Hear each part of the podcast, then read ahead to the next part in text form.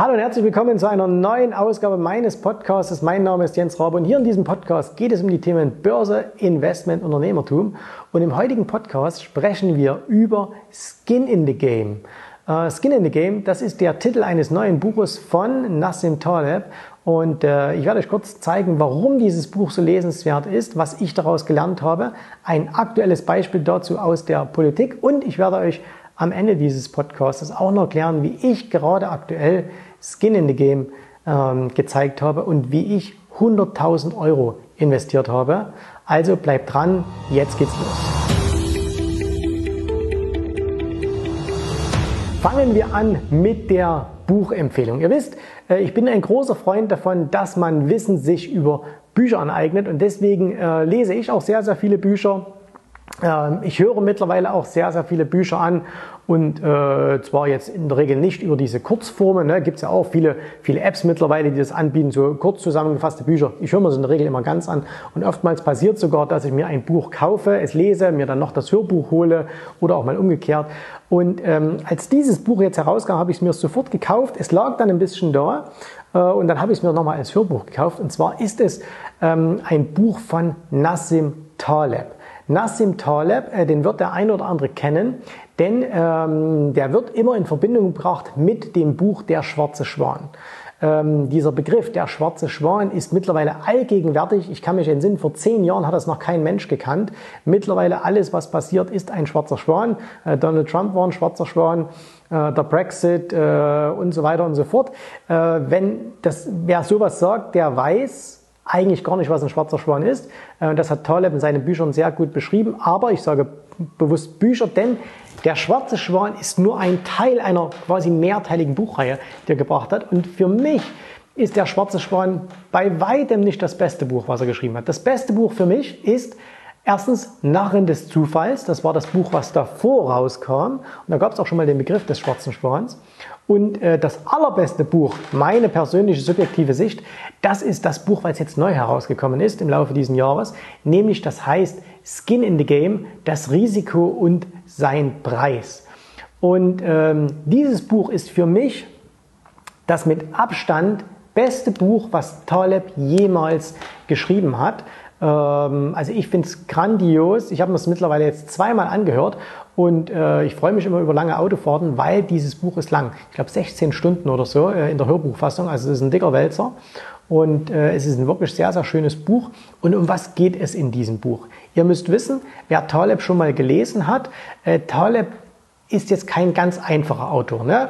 Also der, der wandelt dann schnell von Mesopotamien bis in die aktuelle äh, Politik hinein und springt hin und her. Er setzt vieles bei seinen Lesern voraus. Er, er bringt wahnsinnig viel äh, Fachtermini hinein, also auch viele Wörter, die, die man nicht jetzt auf Anhieb gleich versteht. Aber er legt eigentlich immer den, den Finger ziemlich genau in die Wunde ähm, ohne jetzt nur äh, mit erhobenen Zeigefinger da zu stehen. Und äh, in Skin in the Game geht es, wie gesagt, um den Risiko und seinen Preis. Und er beschreibt das so, dass er sagt, viele Risiken entstehen, weil die Entscheidungsträger nicht mit diesem Risiko behaftet sind. Also das heißt, dass beispielsweise viele äh, Entscheidungen in der Politik, im Bankwesen, im Versicherungswesen, im Finanzwesen werden von Menschen getroffen, die von den möglichen Auswirkungen, die ihre Entscheidungen haben, nicht betroffen sind. Und ich will das jetzt mal an einem einfachen Beispiel erklären, ähm, bezogen auf die deutsche Politik. Und dabei geht es mir jetzt überhaupt nicht hier um ein, ein Politiker-Bashing. Denn und auch das beschreibt Taleb in seinem Buch sehr, sehr schön.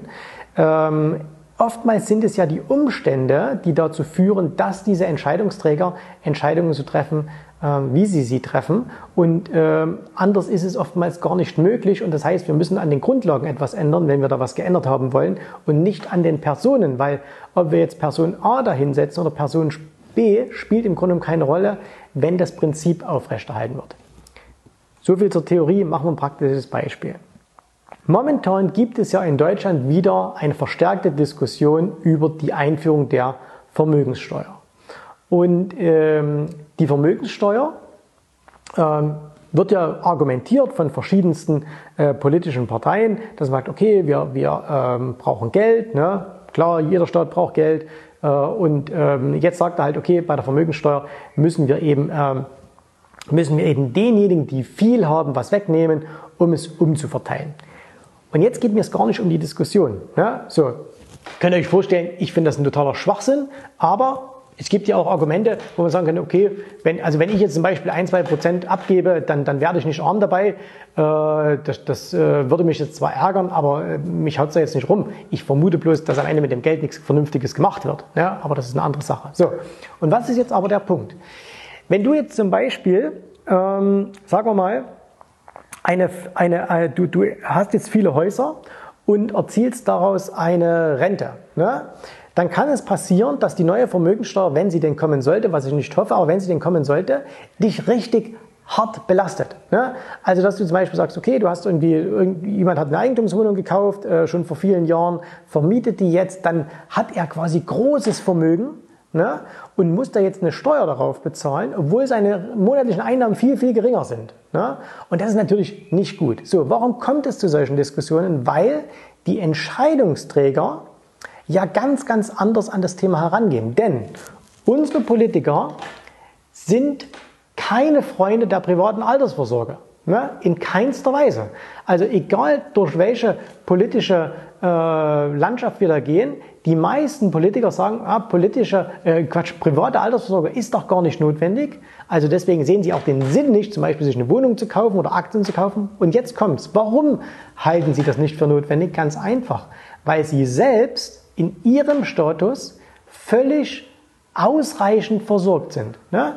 Ihr müsst einfach mal sehen, wenn heute jemand, sagen wir mal mit 30 oder so Berufspolitiker wird und es schafft, eine Legislaturperiode, zwei Legislaturperioden in eine höhere politische Funktion zu kommen, das heißt in einen Landtag, in den Bundestag, äh, in irgend so etwas, dann bekommt er ein Gehalt, da kann man sich jetzt drüber streiten, ob das hoch oder niedrig ist.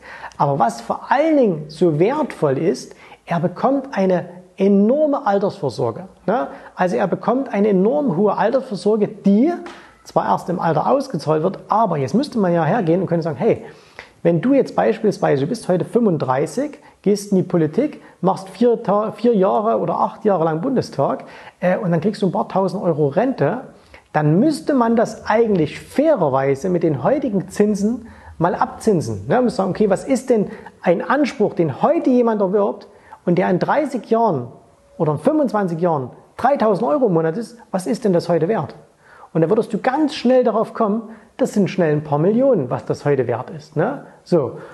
Und angenommen, wir würden jetzt auch sagen, okay, Vermögensteuer müssen wir auch darauf zahlen, dann wäre dieses Thema Vermögenssteuer ganz, ganz schnell durch oder aber, wenn wir sagen würden, okay, wir erhöhen beispielsweise das Gehalt unserer Politiker, wofür ich wäre, ich würde das Gehalt unserer Politiker deutlich erhöhen, denen aber komplett die Altersvorsorge streichen. Ich würde denen komplett die Altersvorsorge streichen. Ich würde sagen, okay, ihr kriegt einen Haufen Geld und jetzt kümmert euch darum, dass ihr selber Altersvorsorge betreibt. Und was hätte man damit erreicht? Man hätte damit erreicht, dass diejenigen, die über die Altersvorsorge entscheiden, im selben Boot sitzen wie die, die von ihren Entscheidungen abhängig sind. Denn der Arbeitnehmer, der irgendwo ist, der Selbstständige, der irgendwo ist, der muss ja was machen für seine Altersversorgung, weil der kriegt nicht einen Pensionanspruch, wenn er vier oder acht Jahre gearbeitet hat, sondern der muss lange dabei bleiben. Ne? Und deswegen musst du versuchen, Entscheidungsträger und diejenigen, die es betrifft, ins selbe Boot zu holen, weil dann haben diese Entscheidungsträger, und jetzt kommen wir wieder zum Buch, Skin in the Game. Das heißt, das Risiko, dass sie selbst von ihren Entscheidungen abhängig werden, ist jetzt viel, viel höher, und dann würden die Leute ganz, ganz anders äh, handeln. Äh, und Taleb führt da sehr, sehr lehrreiche und teilweise auch äh, äh, amüsante Beispiele aus, dass beispielsweise früher äh, wurde halt ein, ähm, ein Zimmermann, äh, also er geht da, wie gesagt, bis zurück nach Mesopotamien und ganz, ganz weit, ne? und wurde früher zum Beispiel gesagt, okay, wenn zum Beispiel ein, ein Zimmermann ein Haus gebaut hat und das Haus stürzte ein, weil er Mist gebaut hat, dann wurde, und es starb jemand durch diesen Einsturz des Hauses, dann wurde er auch getötet. Warum? Weil er war ja verantwortlich. Ne? Heutzutage kannst du gerade in vielen hohen Ämtern, das betrifft nicht nur die, die Politik, sondern betrifft auch die Privatwirtschaft, kannst du im Grunde genommen extrem viele Fehler machen und bist von den, von den Folgen vollkommen ausgenommen. Ne? Berliner Flughafen, mal nur so als Beispiel. Aber auch große Konzerne, Volkswagen, Daimler und so weiter. Ich habe jetzt gerade gelesen, bei Daimler wird dieser, äh, dieser Pickup eingestellt. Ne? Äh, das heißt also, da hat man diesen, diesen Pickup, ähm, hat irgendjemand gesagt, okay, den bauen wir jetzt mal, wollten sie für Amerika haben, fanden sie irgendwie großartig. Jetzt haben sie das Ding gebaut. Und ich glaube, nach einem Jahr wird er jetzt eingestellt. Das kostet Daimler und die Aktionäre eine Milliarde Euro. Also der Verlust aus diesem Geschäft beträgt eine Milliarde Euro. So, wer trägt jetzt diesen Verlust? Den Verlust tragen genau zwei Parteien. Parteien jetzt nicht als politische Parteien.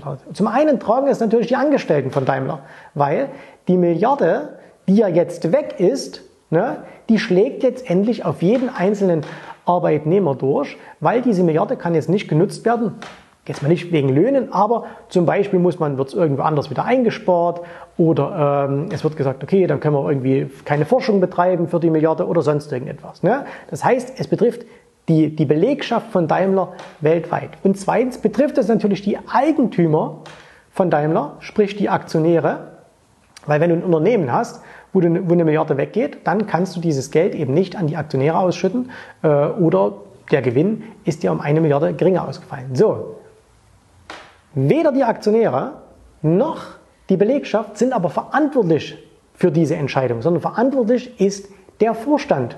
Ne? Herr Zetscher mit seinen, das macht er nicht allein, sondern da gibt es eine ganze Management-Ebene.